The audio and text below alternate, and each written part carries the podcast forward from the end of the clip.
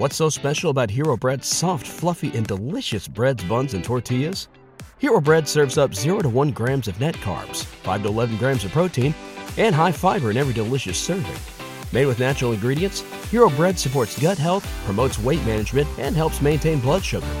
Hero also drops other limited edition ultra low net carb goodies like rich, flaky croissants and buttery brioche slider rolls. Head to hero.co to shop today. Why aren't you selling your business to the government? At Flourish Media Co. has a free government contract guide for you to download so you can start doing business where the money resides. And sis, if you're a minority woman, you are doubly qualified for minority status. The federal government buys everything. They don't make anything. They spend trillions of dollars per year, $20 billion per day. And the government is looking for small businesses like yours to purchase from. At Flourish Media Co. is woman owned, minority owned, and located in a hub zone. The Flourish Media team is trying to put you on game. 23% of all government contracts are set aside for businesses like ours. Listen, make sure you follow at Flourish Media Co. and get the guide. And for a limited time, you can also get a one time government contracting advisory call for $250. The government is going to buy from someone. Why can't that someone be you? This is Girls Stop Playing, a weekly show that empowers black women to stop playing with their potential so they can live a life that they love. I'm Koereyelle, your favorite homegirl, and I'm on a mission to help black women make the money and get the honey. You can have it all as long as you're willing to work. Welcome back to another episode of the Girl Stop Playing podcast. It's your favorite homegirl, Koereyelle, here to encourage you to stop playing with your potential and start working for what you want in life and in love. You already know I'm bringing you the information and the conversations to help you make the money and get the honey.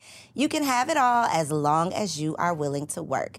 And on today's episode, I have the pleasure of introducing you to two amazing people who are making it work. We have Kenyon and Taccara Martin in the building.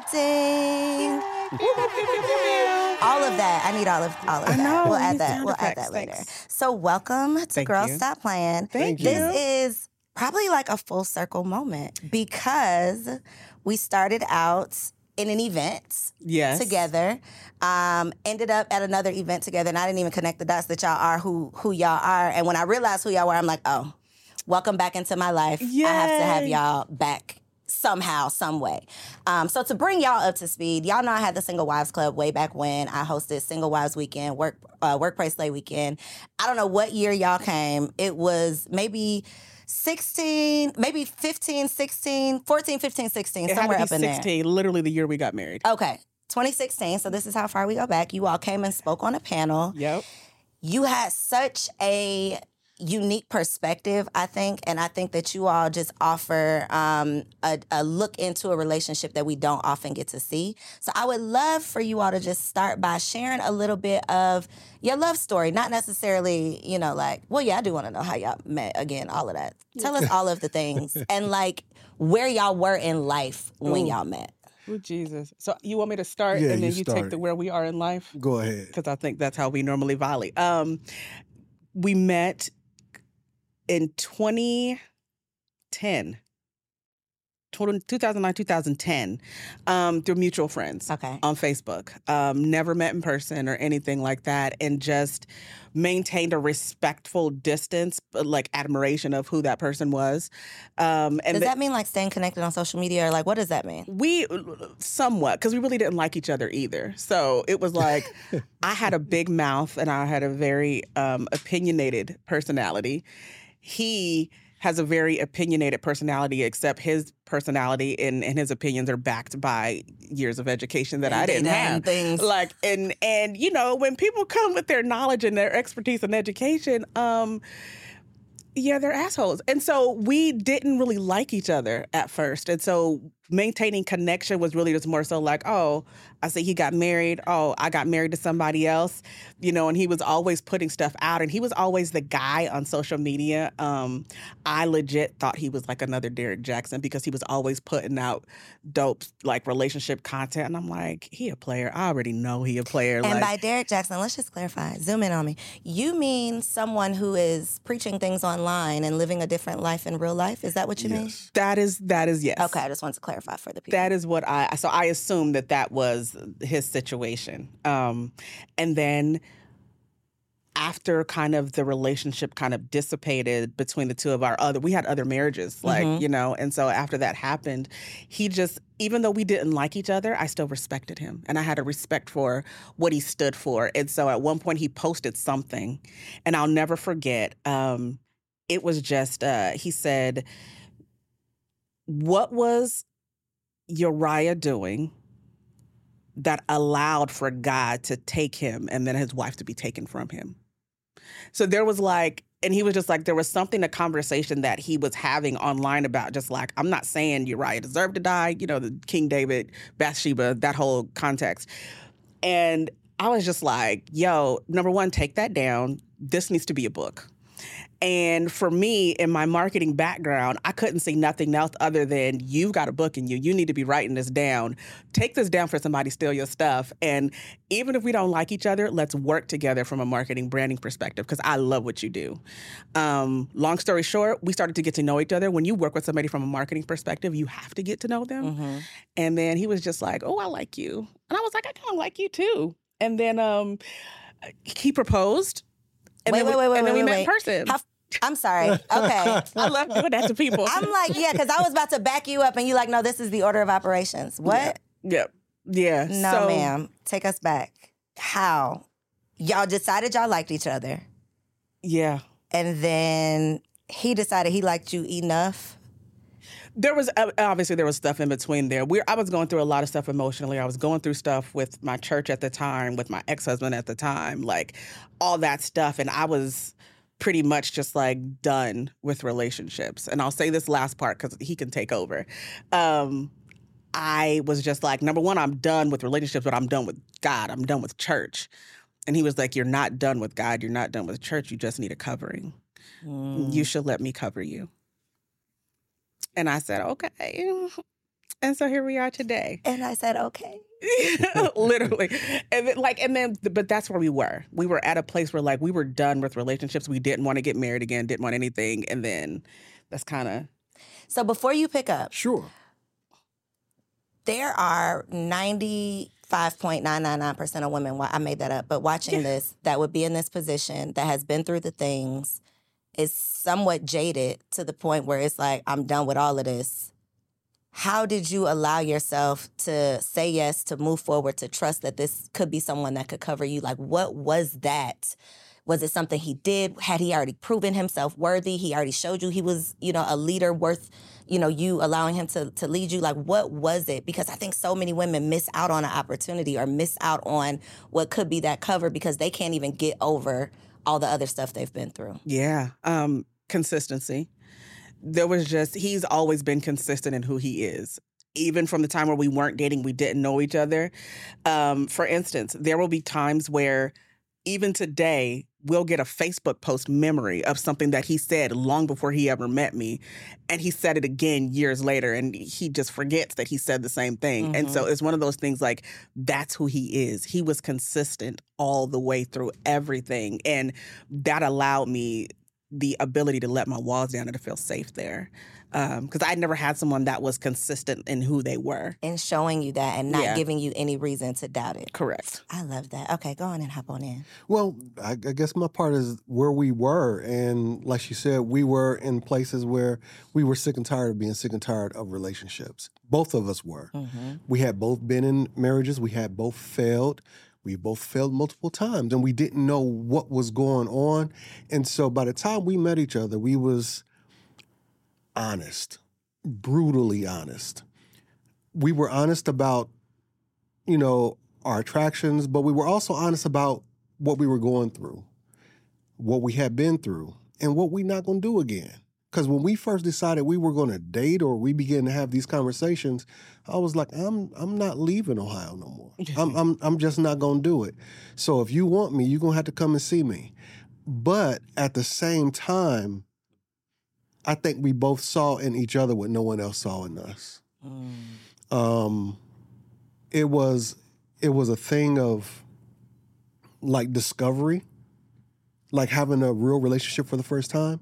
Like I've never been married. Like even though I've technically been married before and she's technically been married before, we've never had a good husband or a wife. We've never had a husband or a wife. And it was at that moment where we started realizing that it wasn't out of desperation. It wasn't out, out of um, watching a clock. It wasn't out of, I just don't want to be by myself. It was just that I like you. And here's what I'm willing to do. Here's what I'm not willing to do. Here's what I will put up with. Here's what I won't put up with. But at the same time, let's open up and see if what we've been building is real. You see what I'm saying? and the willingness to do that because both of you have been through your own things. Yeah. Both of you, again, were jaded. You had still, no matter how healed or how much on your journey you are towards healing, you still have those things that sneak up oh, that remind oh, you Oh, of of, someone or something or, you know, that you don't want to repeat. So you are operating with that mindset of I have to protect myself from doing this thing. And oh, a lot of times that protection builds that wall and then that keeps us from blessings. And so I love that y'all were able to see something in one another. Um, but I think there's this co- and not but I think there's this conversation of not settling. Which I a thousand percent don't believe anybody should settle for anything less than what they feel they're worthy of. However, I do believe we have to allow for some flexibility. So when you said I had this standard, I'm not leaving Ohio, but I'm willing to put in the work. I'm willing to give you some time. I'm willing to see if this is worth me bending a little bit. I think so many times, and this is we talking to black women today. okay. Just, just to put that out there. Let's do it. Um, a lot of the high achieving, successful black women that find themselves single, you know, a little bit later in life, I think they hold on to this, well, I'm not gonna settle thing, but settling and being flexible are two totally different things. Correct. So could you speak to that woman who could be missing out on what you were willing to just give it a try. See, you know, see see what was there. Be willing to try again for someone who's just taking it off the table. Well, I think that, oh, I'm sorry. No, you go ahead. Go. I think that number one, risk. In order to find love, you have to risk the opportunity to be vulnerable. And if you're not willing to take a risk, if you're bound by all these walls around you because of risk management, then you're never going to find who you really want because you're trying to lessen the blow of what could happen. You're living a life of catastrophe and catastrophizing every relationship, and you shouldn't do that. Um, does it take time? Absolutely. But opening up, now, when I say risk, I'm not saying roll the dice Yeah. on just anybody. I'm saying take small steps towards um, who a person is, under trying to understand who they are, but at the same time having a standard of saying that this is or it is not for me, but actually um, uh, watching them, actually, actually uh, observing them. Like I always say, leadership is demonstrable. A man is going to be what a man is going to be. A woman is going to be what she's going to be in every season. So you need to take some time to watch, but you also have to take the risk to watch too. Yeah. And I think, too, for so many of us women, and I always speak to the idea that I grew up in church, right? And so we were basically raised from the crib to be a wife. And a lot of times, not even a lot of times, I'll speak for Taccara. When I was dating, when I was single, and even when I was married before, I was dating to be a wife, but I wasn't observing their capability of being a husband at the same time. And so while there's a there were boxes that I wanted checked, there were things that I wanted and required of a man. At- When I was younger, no, I didn't. I didn't have things I required. I just wanted to be a wife. Let me stop lying. Um, while those things were there, I would literally jump over the observation stuff that he was talking about and just go straight to, oh, he wants to marry me. Let's just get married. Mm-hmm. And I think when we do that, we start every dating relationship looking to be that person's wife. And then immediately we get turned off when something strikes us because we we're already entering into it at a bad place With the expectation. with the expectation of being somebody's wife. And so for me and for us and what we started to do, we dated and we literally every step of the way we gave each other an out. And it was just, hey, he would be upfront and honest. Here's how much money I make. Here's what's this. Here's what I do. I'm upfront and honest. Here's how much money I make. And he was like, You sell drugs? I was like, No. um, and so, like, once we had those conversations, we realized that there's so much more that somebody can provide that's beyond money. Absolutely. And so we, you know, for me personally as a woman, earning six figures and doing all that stuff at the time, it was just like, I'm not going to sit here and deny myself the opportunity to experience a love that I've never had before because he doesn't make as much money as me, because he was raised differently than I was, or things like that. And at every checkpoint, we literally just said, Are we willing to walk away? And as long as we walked into every situation that we were in together before marriage, because now you, if you leave and you dead, um, every situation we walked into, it was just like once we got here, no questions asked. You can walk away if you want to. If not, let's keep going. Let's ride this. ra- Let's train. And I think a lot of that comes from knowing yourselves, knowing your worth. You had already been drugged. Okay. So we're not doing that again. Honey. Thankfully, and this is literally the exact same thing with my husband, we got drugged by other people. So once we got together, we have been doing it like we're not gonna do that to each other because we've we've learned the lessons with other people. And I think if you can learn Yes. the lesson from other people and not lead with those those lessons that you should have learned, you know, leading into the next relationship, then I think you can grow from that. Because at this point, I'm not dating out of desperation. I'm not not asking questions because I want to keep you around. I'm not not having uncomfortable conversations. I'm not not showing up as my real self. I'm not not telling you the truth because I want to be this perfect person who I think you'll want to keep around. I've I've evolved past that, and I think that you had you know you all had also gotten to that place to be mature enough to say I love you, but you can walk out the door. You know, like Yeah. this is this is your out. I love you enough to love you without me. You know, like I and I love me enough to not want you here if you don't love me. That is a a, a level of self awareness and self love that most people don't get to. That was a prayer that he prayed, honestly, even before we ever met. Um, there would be times where I would go through, you know, my anxiety and stuff like that, and he would sit and pray with me. Um, and that was one of the prayers that I think that sticks out to me as one of the most memorable ones that he would pray and be like, God, protect her for those who are against her. And if I'm not for her, God, protect her from me. Like that was a consistent prayer. And I was like, oh, but Lord, let him be for me because I like him. So- But keep him, please. yeah, but that was that was literally a prayer, and I appreciated that. And it, the self awareness of I know I ain't for everybody is really what kind of drew me into. What was your first husband like? In terms of just were the, are they similar? Were there similarities? Was he complete opposite? I'm just going with the theory I have here. Mm-mm. My first husband was white, so let's start there. Let's start. Let's start there. Let's start there. Okay, wait. What? Pause for the college. Y'all, these, y'all be learning with me. Y'all be learning like, right along with me. Okay, wait a minute. Oh, yeah, we don't speak about him. Well, let's speak about him. Let me tell Okay. you why we got to speak about him. Okay. Because there is this white savior complex Honey. that once you go white, baby, it's all right. You know, like the white man is going to treat you like a queen and he's going to worship the ground you walk on. He's going to be sensitive. And all of those things might be true. Mm-hmm. I just don't like that when that's being said, it's almost as if that doesn't exist for any black man. Like white men are the only people who can be in a healthy, happy relationship with a black woman. So Mm-hmm. I would love to talk about why this didn't work out with this white man. Um, first of all, he was Satan. Um, Oh. and so I think a I was young. Okay, that, that- Remember- that, makes a difference. So that's number one. Um, but I think to just again full circle experience for me, I was raised by a white man. okay, okay. So it was a situation where my mother, oh God, okay, so my mother um, and my stepdad met in church, and um, he was a vegetarian, and he made her like he asked her in order to get her to go out with him. He asked her for her to fry him some chicken. And that he be, he was no longer a vegetarian or a vegan after she fried him her chicken, right? That was their their introduction, and he took care of her. She had three kids of her own and a nephew that she had adopted um, from my aunt. And so, like, she was single mom raising all of us kids, and this man came in, took care of us, and loved on us.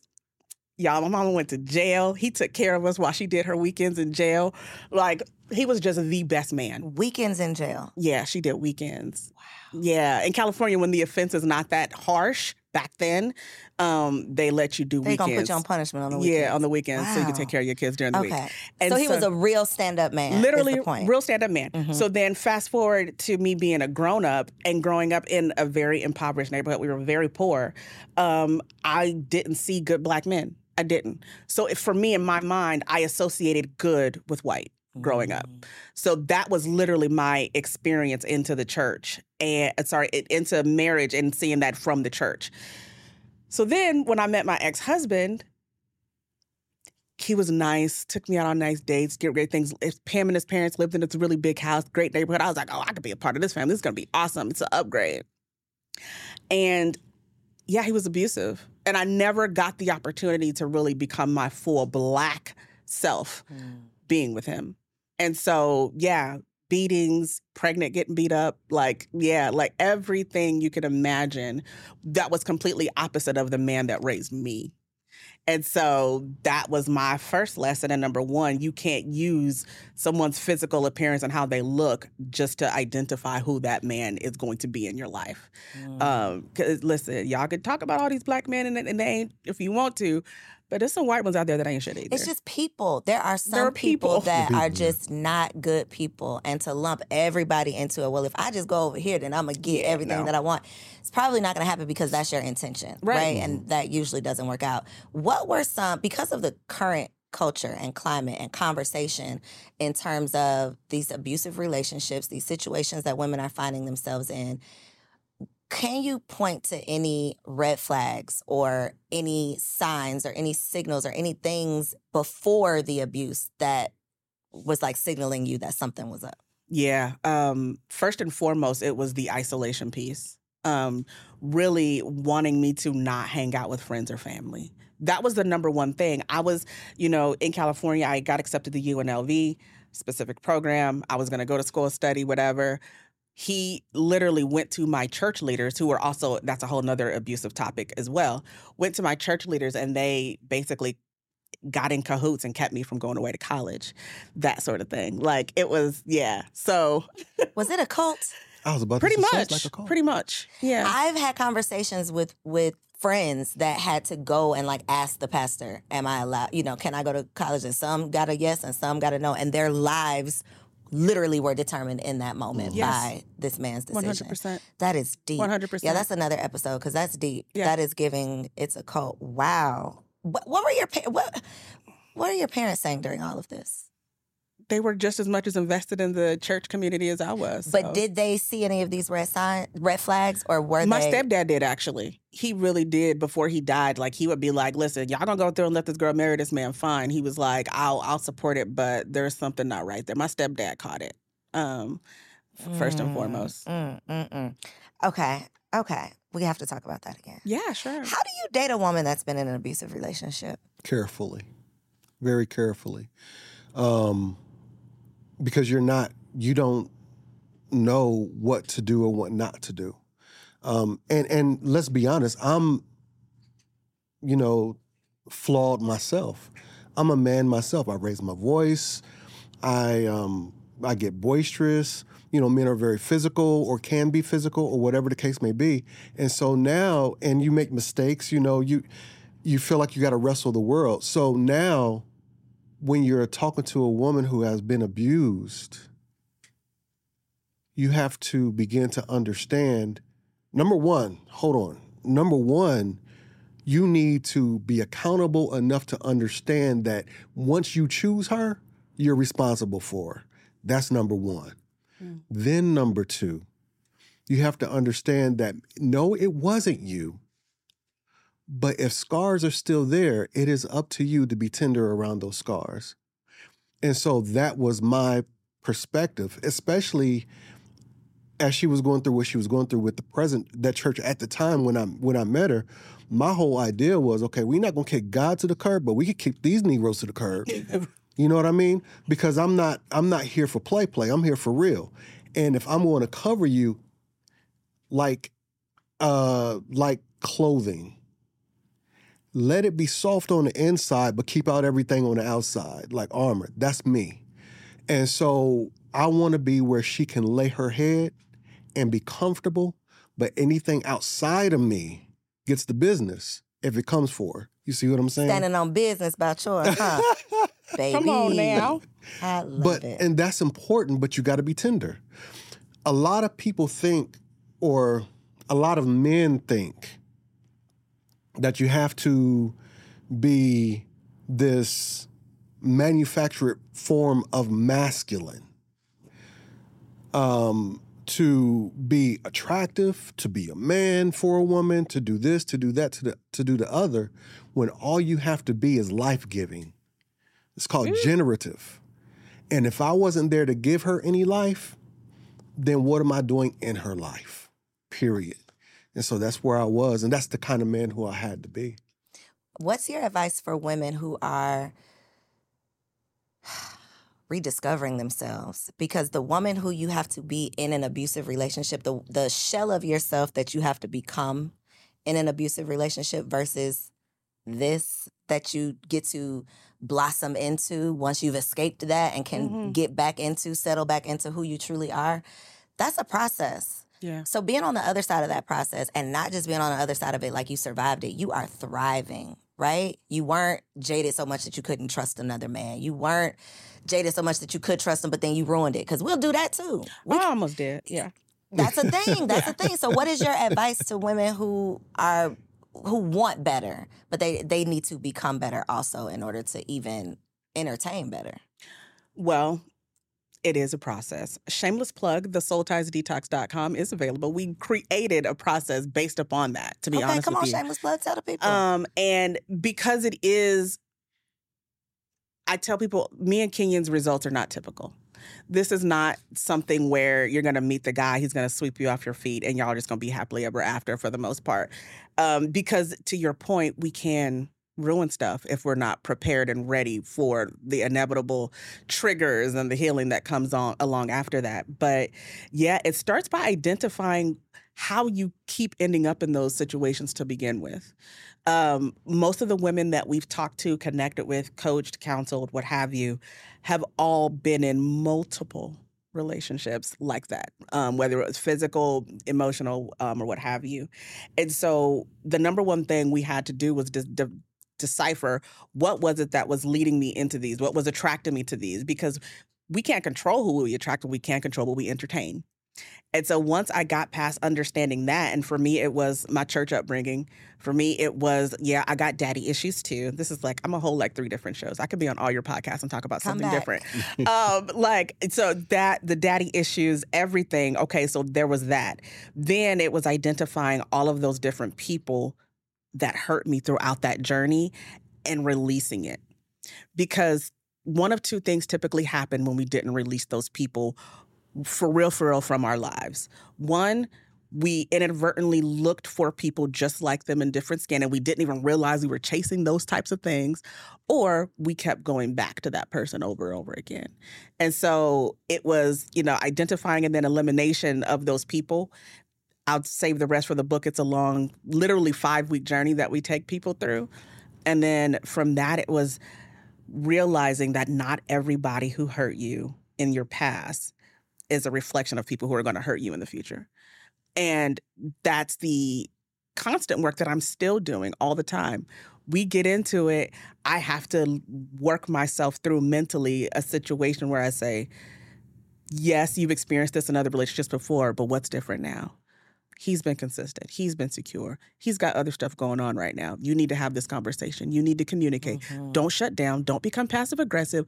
Don't go hide like you used to. Go do that. And I literally have to talk myself through certain situations to make sure that I'm not treating him away simply because I know what I'm feeling in that moment is not from him, it's from somebody else.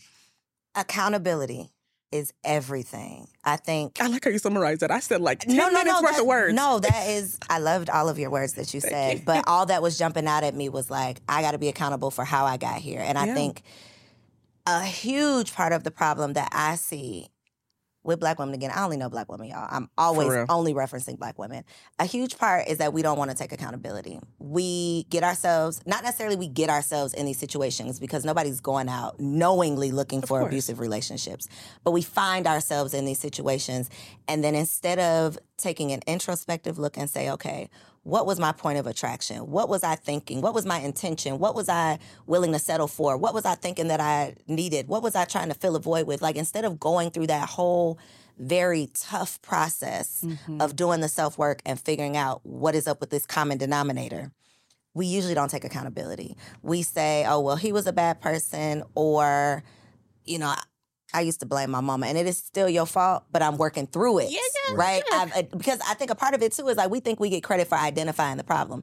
You get half a point. There you you don't get the full point unless you bring it back together and actually actively work on fixing that problem. Mm-hmm. So I don't get to just say like, "Baby, no, I can't have tough conversations with you because I didn't trust my mom." I don't get to use that as an excuse for bad behavior. Like, yes, I can identify this is the root, but now what am I going to do about it? Mm-hmm. So I think a lot of times we don't have that accountability, even with ourselves. I'm not even talking about like going to therapy or hiring a coach or taking a class. I'm just talking about with yourself. That's it. We can't even keep it real with ourselves for long enough. What's so special about Hero Bread's soft, fluffy, and delicious breads, buns, and tortillas? These ultra low net carb baked goods contain zero sugar, fewer calories, and more protein than the leading brands, and are high in fiber to support gut health. Shop now at hero.co. When everyone's on the same page, getting things done at work is easy. Make a bigger impact at work with Grammarly. Grammarly is your secure AI writing partner that allows your team to make their point and move faster. You can even save time by going from spending hours editing drafts to just seconds. Join the 96% of Grammarly users that say it helps them craft more impactful writing. Sign up and download Grammarly for free at grammarly.com slash podcast. That's grammarly.com slash podcast. Easier said, done. to realize like it's you that is leading you back here. Now let's figure out what it is, who you are, why you are how you are, so we can figure out who you need to become. Absolutely. Yeah, I think the problem is is that there's a cultural narrative that she's supposed to be found. He's supposed to sweep her off her feet. Right. He's supposed to lead her from there. And so accountability being an outward facing energy, so to mm-hmm. speak, or outward facing thought, which we're putting on ourselves, the narrative, the cultural narrative doesn't allow women to be accountable. I'm not saying there's an excuse because women should be hmm. accountable, but but the narrative has always always engineered black women to be rescued, not accountable. Hmm. And so the problem is is that now when you're looking for who's going to save me, who's going to look out for me, it's you. You have to look out for you. And it's not just by setting these high standards, it's not just by, you know, some some meme-esque type of entering into the dating relationship. It's about checking on yourself. Who are you? What are you? What defines you? What hurt you? Have you healed from that? Are you healing from that? Are you healed enough from for that to be carrying this on hmm. to another man? You see what I'm saying? Go ahead. Yeah, no, that I'm just piggyback off because I think too, especially as black women, we have had to carry so much for so long. Accountability wasn't a problem for us when we had partnership. Um, when we were cooperatively in different things. But I think when we've had to start carrying so much as black women for so long and we default to a defensive posture, that becomes our norm because we're always on the defense. We're always fighting, whether it's work, whether it's ex, whether it's, you know, anything that's going on in our lives, we're always fighting. And when we're always from a, coming from a defensive posture, there's very um, little time to take accountability for things because once something somebody acknowledges a problem, we're just rushing to try to solve the problem. We're not rushing to try Or to explain the problem. or explain it and solve it and get through it. Not to say, okay, what in me triggered that? What in me that I do that? And I think I've had to personally do that work to make sure that we get into it and I be going in and I literally do start explaining stuff like and just go stuff and he was just like but are you hearing what I'm saying? What happened? Like, and you know, why are you getting defensive? Just what ha- are you telling me? What happened? Are you hearing me? Are you mm-hmm. understanding me? And I've literally had to continue to go back over and over again and remind myself that this is not an opportunity to be defensive; it's an opportunity to be accountable. And this is not the enemy. You know, Right. that is such a hard part, I think. And I love that you're sharing that we are madly in love, but I still be going off sometimes. We still be having Oh, these yeah. moments. There- Yeah. It is not just all sunshine and rainbows, and it never 100% is. Sure. But there are so many tough conversations. If you care, if you want this to be a healthy, happy, lifelong thing, there are so many tough conversations that have to be had. And to your point of not just being aware, not just being accountable, but willing to take action because you could be enlightened and educated all day long. But baby, in the heat of the moment, Listen. Oh, yeah. when I want to shut down and not talk to you for an hour, when I want to be passive aggressive because you should have just knew what it was, I have to check myself, and and that is my point. It's even with yourself. Can you be accountable to yourself to say, you know what? In my heart of hearts, I know that you don't, you mean me well. You know, if you married or if you're involved with someone who you truly trust, if you've made a good choice, then you should know and feel safe mm-hmm. Listen. to know that they don't mean you any harm, that they're not just telling you something to hurt you, that, you know, you've said that this is somebody that you're committed to because you trust them. So I think it takes a lot of looking in that mirror and being willing to look without having a oh but or you didn't do this or but I you know What about when it's you? hard. it's so hard. Yeah, one of the things he's always said is like, we're each other's mirrors. And so if my mirror wants to make sure I look good before I step out of that mirror, that mirror is going to tell me what I need to fix. and I'm gonna be offended because I thought I looked good already. Right. I was fine. I was perfect. Like, you don't have to tell me anything. Even though I asked you. Right. But I And- needed to agree. yeah, Shake your head yeah, yes. Yeah. Just How do men deal with this? Because it- it's so hard for me, y'all. I keep saying this, but they be calling me a pick me on the internet all the time because I don't agree 100% with everything black women do. Mm-hmm. Yeah, no. They, and one I'm- of the things they do, they be mad at me. I'm I'm, I I'm not sorry. I'm not really sorry because we got to get it together. Yeah. we all got to get it together. But I talk to black women. Like the black men are not over here, so I'm only talking to y'all. But one of the things that I always hear men say is like. We can't be honest with women. Y'all really don't want to know the truth. And I just be like, I do want to know the truth. Yeah, tell me the truth. And then I post a clip from my podcast or I see a clip on, of a podcast where a man is explaining whatever his truth is, and there's always an, a rebuttal there's always a discount to who that man is, what he must not be doing in life, what Mhm. where his perspective is rooted in, discrediting whatever he's saying. This cannot be his reality. The black woman is not the problem. It must be you. How is a man supposed to like how are we supposed to bridge this gap? Because we gotta communicate. We gotta come together at some point. We have to listen to each other at some point. How? I think, to be honest, I think it's going to take men to step up because if you want to be a leader, you demonstrate that first. So you learn how to communicate that. Do black women mess up? Yes, a lot, but you don't have to have fear of being honest. Number one, there's no there is no excuse for not being honest. There's just a way in which you should be honest, right? And then when it comes to women with all the rebuttals, the defensiveness, the argumentativeness, now, granted, because of what I do, I'm able to step back and say, oh, you're afraid to be wrong. You're afraid if you're wrong now, what it meant for you past in, their, in your past. Mm. So there's a lot that's going on there. Every man isn't equipped with that, but you you can be equipped with patience if you want to be in that venues like this is what's necessary where we are talking to each other, not at each other, because the energies can get crossed and Mhm. you can feel like there's an attack somewhere. How should men deal with this? Is through patience. How should men deal with this? Is through understanding. How should and, and none of that is soft. All of that is based upon just a human dynamic. Like that's a woman. She's a softer vessel. Mm-hmm. We're all cracked vessels. So if she's a softer vessel and we're all cracked vessels, even in this room where I'm being attacked, you know what? I'm a protector from herself. And I'm gonna be honest anyway.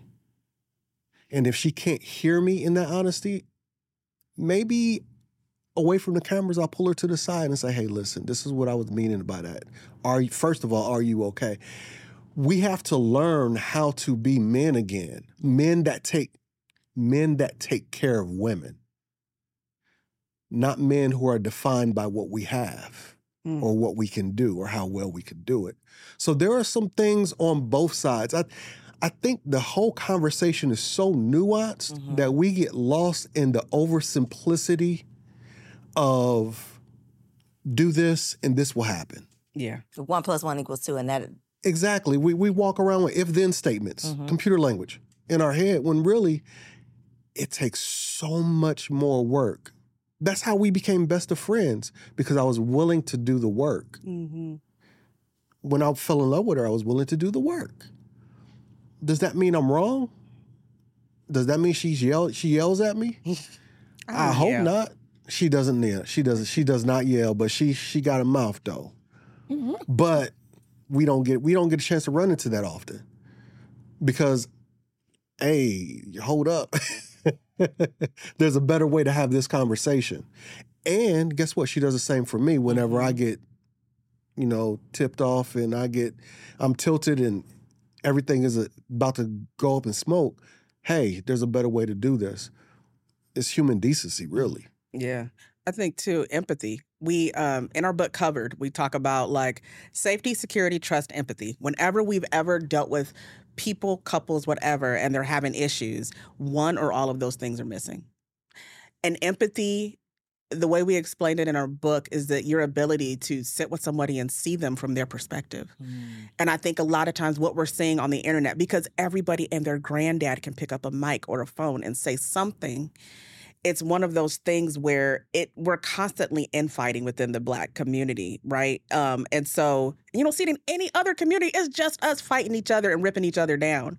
And honestly, I honestly have to listen to some clips twice before I make an assessment or a judgment because the first time I have to sit with it, why it triggered me, why it hit me where it did. Like, ouch, was there some truth to that?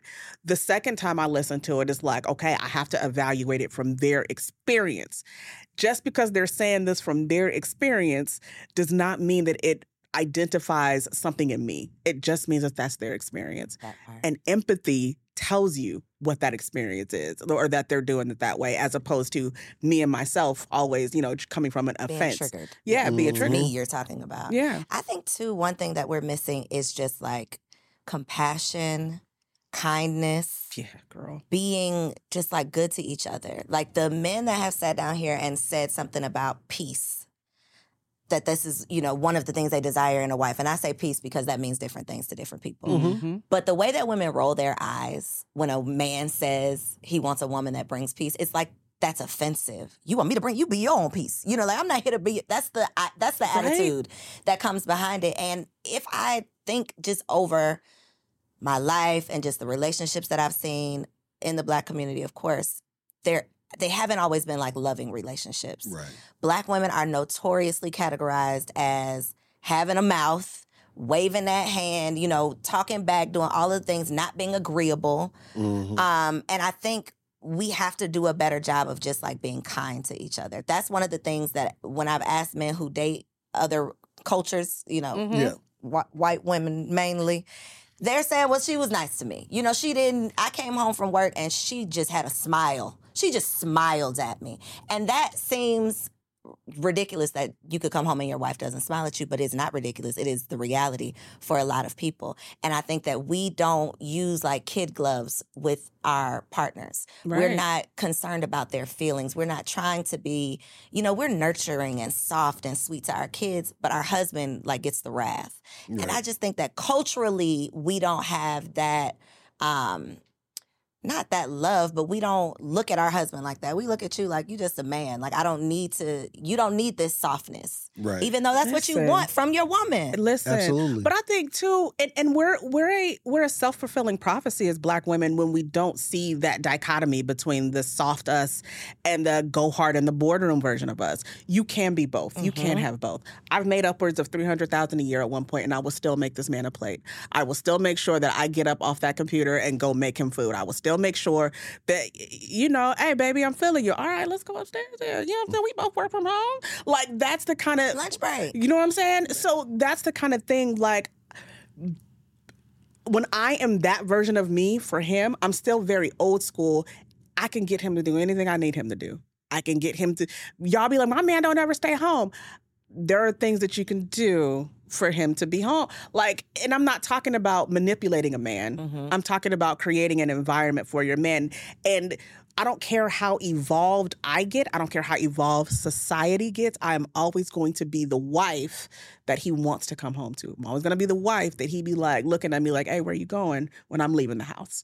And that's just, yeah, call me a pick me too. But I feel like a lot of y'all are single and bitter because there's not a balance between the boardroom version of you and that wifey version. You want the man to just accept this version of you 24 7. Mhm. And that is just, It doesn't work. it doesn't work like that. It doesn't And- But. I think the, I think the kid example is easy for women to digest because if, a, and it goes back to the emotion thing, it's like we can understand kids, we can break it down for kids. They can come to us crying and we know that you're just tired. You know, whatever this is that you're presenting, it ain't really that. Like you really just didn't sleep last night. We can identify that with a kid and then we can understand it and then we could be soft. But when it's your partner, it's almost like, enemies. You know, it's like we're attacking each other versus attacking the problem. We aren't seeing each other as partners. You know what that is? The reason why it's easier with kids is because of hierarchy. The woman is naturally more powerful, so she can guide and direct. Then, when you look at the hierarchy of the house, whether you believe in it or not, there is this another cultural narrative that the man should lead. Mhm. So I shouldn't have to guide or direct. He should automatically know. And so the humanity has been taken away from men. Men are no longer human. We're beasts of burdens that just live in the home. And we need to be looked at as humans with emotions. Mm-hmm. That narrative is so terrible that we don't even see ourselves with emotions. And so we don't even know how to channel our emotions outside of being extra happy, extra horny, or extra angry we don't know how to deal with that. So we need to deal with our emotion. How do we, when we talk about compassion, kindness, um, all those things that really is found in the fruit of the spirit, basically, right? How can we practice any kind of belief system? Christianity, one, whatever, but any kind of belief system that encompensates that and not treat each other with that. And so we are genu- we are genuinely considerate of each other because we genuinely do love each other and we see each other's wounds we see each other's hardships flaws strengths weaknesses all that kind of stuff we're human and until we begin to see each black people have been dehumanized for so long that we dehumanize, dehumanize each other yeah. and that's what keeps this thing in between us mm-hmm. even when we're trying to love each other because we don't know how to. And I think one thing that somebody told me, they're always going to be your brother or sister in Christ, regardless. And I think if you don't treat, yeah, we trash talk, we be cussing, like we be going off on each other, like in the house, like we're just, we just have fun. Yeah. But at the end of the day, that's my brother in Christ. Y'all, people ask, like, you know, we talk about exes and things like that. Why don't you trash your exes in public? Why don't you talk more about like stuff he did? People need to know. Yeah. At the end of the day, it was still my brother in Christ. Do I ever want to be involved with that joker again? Absolutely not. If I see him tomorrow, it'll be too soon. Like if I never see him again, it'll be too soon. But it's still my brother in Christ. And so at the end of the day, even when we get into it, I'm never gonna throw shots below the belt because at the end of the day, number one, those words matter, but he's still my brother in Christ. And I'm never gonna disrespect that structure between us. And I want to live this belief system that I say I have. Because if we talk about the number of angry, bitter, hateful, mean church folks Listen, Absolutely. that I've met, it's like, do you you say you bel you're a believer? they don't. But you're not an actor. You're not acting on these beliefs. You know, you're not doing it. You're you're speaking it, but you're not doing it. Real quick, that's the problem with church folks. We talk too much. We want to speak everything into existence, but not exist in it. And that's the problem. good. We do more talking than we do demonstrating. Mhm. One thing that y'all are demonstrating is that y'all actually like each other. And I love that. That is not Oh, yes, you typical, right? Not results not typical. Asterisk. Results not typical, right? Yeah. Before you got well, you had ran to the restroom and he was talking about road trips and he was like, I only like doing road trips with Taccara. Like we have Oh, such a good time. And I was like, why did my husband be sitting around saying the stuff he enjoyed doing with me? You know, it made me think He like does, he 'cause I've likes heard you- him tell him he stuff. likes you when you ain't around. You know, like he's he's really y'all actually really like each other. And so you put up a post, and I had sent it to my husband, and then I watched the rest of it, and I had to go real quick and unsend it from my husband because you was about to get me in some trouble. So let me tell you about this post. oh no. It started with the question was like, what is something that men appreciate in relationships? Some uh a un what was it? What'd you call it? Like a un Uncommon. yeah, like an uncommon thing men appreciate in relationships. And you started out, you're like, I want a woman that's free. You know, she's free, she's herself, she's uninhibited. I'm like, yeah, that's me. That's me. I sent it. Hmm By the end of that video, he started talking about how you come asking for sex every day. I said, unseen, unseen. Wait a minute. This is about to set a standard that we are not attempting to set. Is that real? Is that a everyday? Is that like a three times a week every day? Or is that a real everyday? She Because the bar me. is very high. He says I pester him She for bothers me. Hey, it, it don't happen all the time, but I mean, she lets me know like it's it's it's bad. It's bad. It, it really Not is. as bad. You can be. You can. No, not bad as in bad, but Right. bad as in it could be annoying. Some I mean, it's it's cute. It's it's it's cute. How, how do I? I'm inappropriate. Like just put it like that. Like Yeah. I'm literally the inappropriate child when it comes down to him and sex with me. Like I just Yeah, and so for clarity, this was my first relationship that I've ever actually been able to experience sexual liberality. Right. So like because of the church thing. because of the church thing and it's it's never something that's been discussed talked about you know kenyon is my third husband he's not my second he is Wait, we skipped a husband. So the white man, were they two white men? Were they both white? there nope nope So which one did we skip?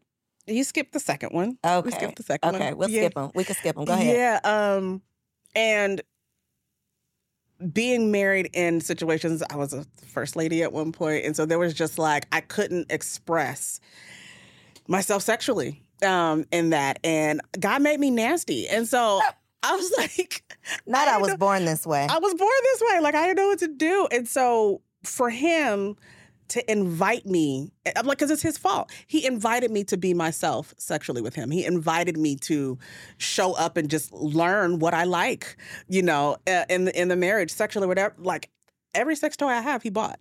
Like, you know what I mean? It's one of those things where it's just like he wants me to know what I like and tells me wants me to tell him what I like. And so and you are in a safe space. I am in a safe space, that. and I'm 41 years old. I am in my prime. So, So is that real? yeah, Have you always been like this though? no, This not is not to this degree. No, no, it got it definitely got significantly worse in the last year.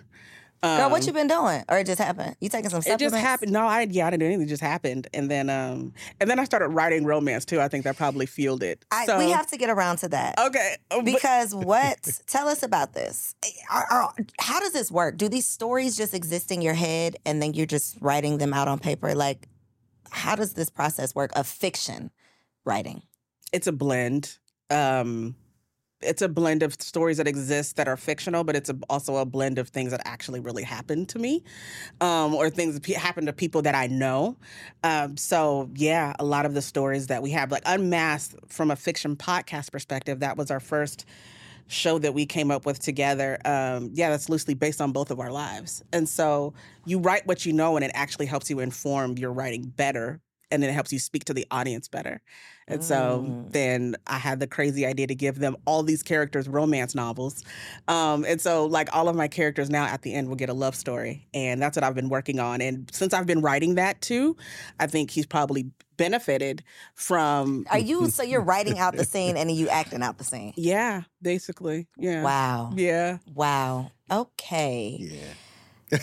I think we're I gonna don't drop the mic. I don't want to get myself personally into any more trouble than I already have. You think your husband's going to like want you to start My chasing him? husband, we're just figuring it out. We're figuring it out. I But you have babies. I think that's I different. have very small children. Yeah, we're empty nesters for the most. You know what I mean? Like our kids live uh, outside of the home. When I heard, when you were like, she's just coming to me every day. I'm like, how are y'all doing this? How are you, is this happening every babies. single day? No babies. No babies. Okay, Yeah. that's the thing. Okay. Yeah, and there's a transition period there too. There's a very real psychological, biochemical, Mm. and and mental transition period when you have children in the home and you're trying to raise the children and you're trying to deal with your and older parents, both of them.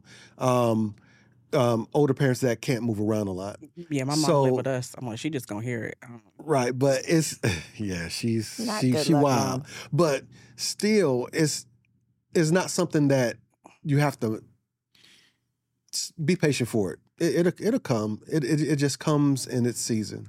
That's all. Yeah, that we're just not in that season. That's what I've just accepted. Yeah. This is just a Yeah. real sowing the seeds season. Um, last question though, because another clip I saw, you were talking about your experience with infidelity. Yes.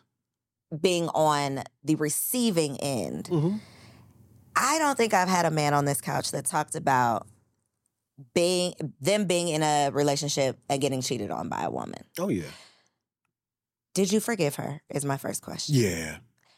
Not only did I forgive her, I understood her Hmm. Did you feel like you were to blame? partially. Now, now let's let's let's be real about this here. She made the decision. She made the choice. It was a bad decision and a bad choice. And if I'm to be honest, I was going to stay through it, but there were some other decisions that she was making. I was like, you know what? This is indicative of who you are. Pattern. Oh, uh, yes, it's, it's a pattern. So you know what? And I can't live through that. But the other end of that is that men don't talk about it because it makes us seem weak. We have this thing that we say, man, I'll take your girl. Women become objects Property. and property, and men become the stronghold of how do I keep it or do I let it go? Mm-hmm. And so another cultural narrative that we've learned.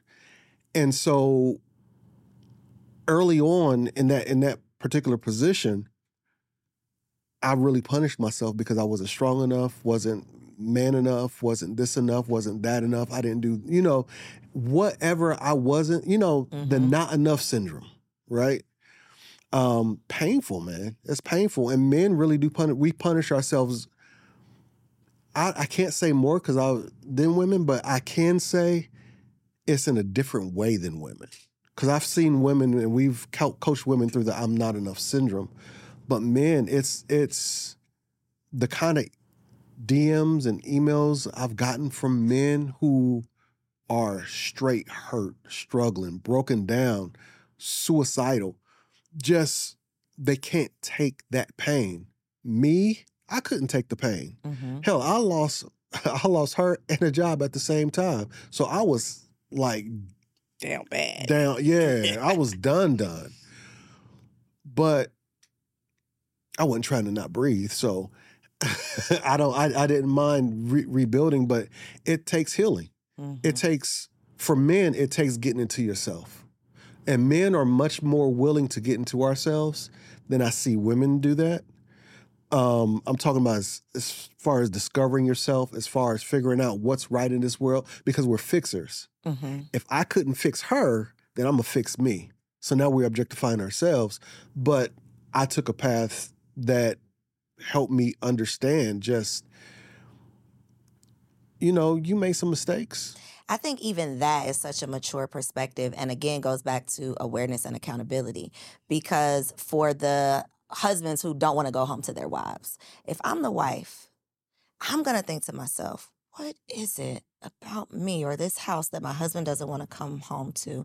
Maybe there's something that we can adjust or change. I'm not going to say, you better come home. I'm going to call you a million times and make sure you on the way and I'm going to look at the G that is irrational and insane. So in the in the same vein, when it comes to infidelity, I think that not to victim blame because definitely don't want to do that. Mm-hmm. But I think there does take a level of what were the circumstances Mm-hmm. that led to this versus you are just wrong with what you did. Yes, you are wrong with what you did, but what led to that? Absolutely. What led to that? What was at the root? Because if, and not to say that you have to, you know, forgive or stay or anything, but if you don't figure out what this is, whatever it was, who's to say that you're not going to repeat this again and have the same situation with a new person? Right. Yeah. And that's what I grasped hold to. I didn't want to be that guy again. Mm-hmm. Albeit we got married young. We had been together. We weren't even we shouldn't have had been together in the first place. Not that way. Maybe as friends. She she cool people. But I knew see I was I was raised in church too. Mm-hmm. Not the same cult that she was, but I was but I was still raised that men are this, men are that. I need this, I need that. And I'm gonna be honest, I was looking for validation, Mm. seeking validation, insecure. When you say a man have to be mature to, to see all this, maturity hurts. Mm-hmm. Maturity don't just happen. So it's after going through that that I realized, oh shit, I was for the uh, streets. Now she wasn't. Now I'm not going to bash her and the reason because I got a lot of pushback from dudes like, but what about her? You got to put her stuff. No, I don't. I'm a grown ass man. I don't. I, right now, I'm not the insecure boy, so I don't need your validation nor anyone else's. I'm a grown man, so at this point, I'm gonna own mine. Let her do what hers what, what needs to be done. We've had those. Her and I have had those mm-hmm. conversations of, what could I have been better? What could I do better and stuff like that. So you know, so she, giving her credit, she she's gotten some maturity too. But that stuff comes through pain, and you have to look at yourself. If if any man who's not willing to look at himself and grab hold of the accountability, he's not worthy of a woman to me. Mm. Wow. I think one thing that you said that is probably a whole nother podcast episode was that you shouldn't have been with her anyway. There are so many. Y'all should have never slept together. Y'all should have never said I liked you. Y'all should have never went on down that aisle. You should have never. And something in you told you that too. You just You ignored your intuition. You knew it. You know and what- so here you are trying to turn this bad boy that you were so attracted to into this good husband, and you should have never. You should have never tried to make him fit fit into this role that you wanted him to be versus what he showed up as. Ma'am, can I just say, half the time we stay with those jerkers because sex is good. Like, and so we've had this conversation. We probably get in trouble with church people, but like celibacy and and not having sex and abstinence and and so forth is not just about immorality. Mm-hmm. There is a real thing that happens to your body, especially as a woman, when you sexually invite a man into your space.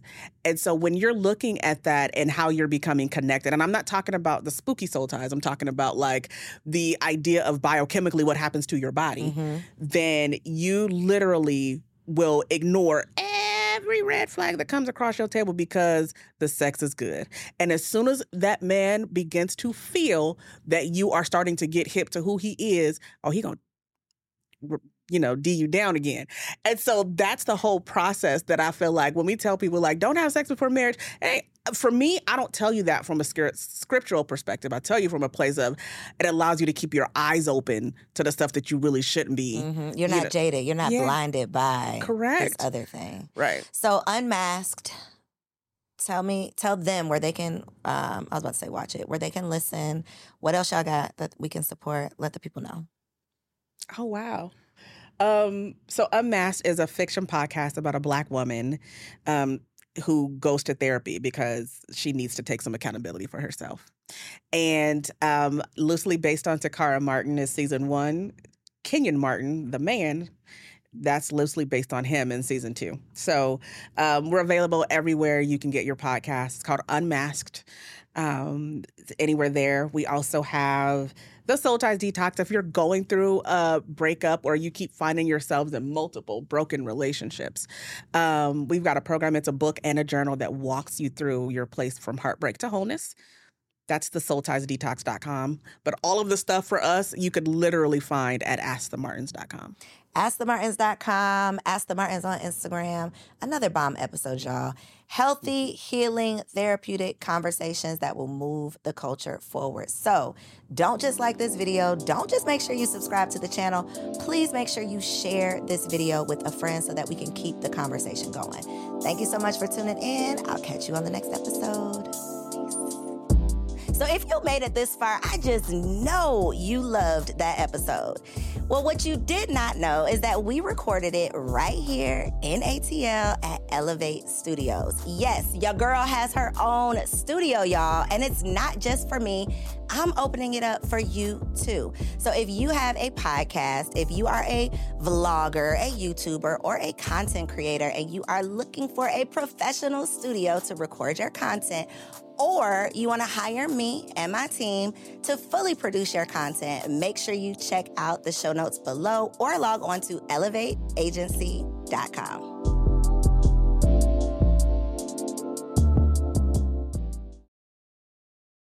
What's so special about Hero Bread's soft, fluffy, and delicious breads, buns, and tortillas? Hero Bread serves up 0 to 1 grams of net carbs, 5 to 11 grams of protein, and high fiber in every delicious serving. Made with natural ingredients, Hero Bread supports gut health, promotes weight management, and helps maintain blood sugar. Hero also drops other limited edition ultra low net carb goodies like rich, flaky croissants and buttery brioche slider rolls. Head to hero.co to shop today.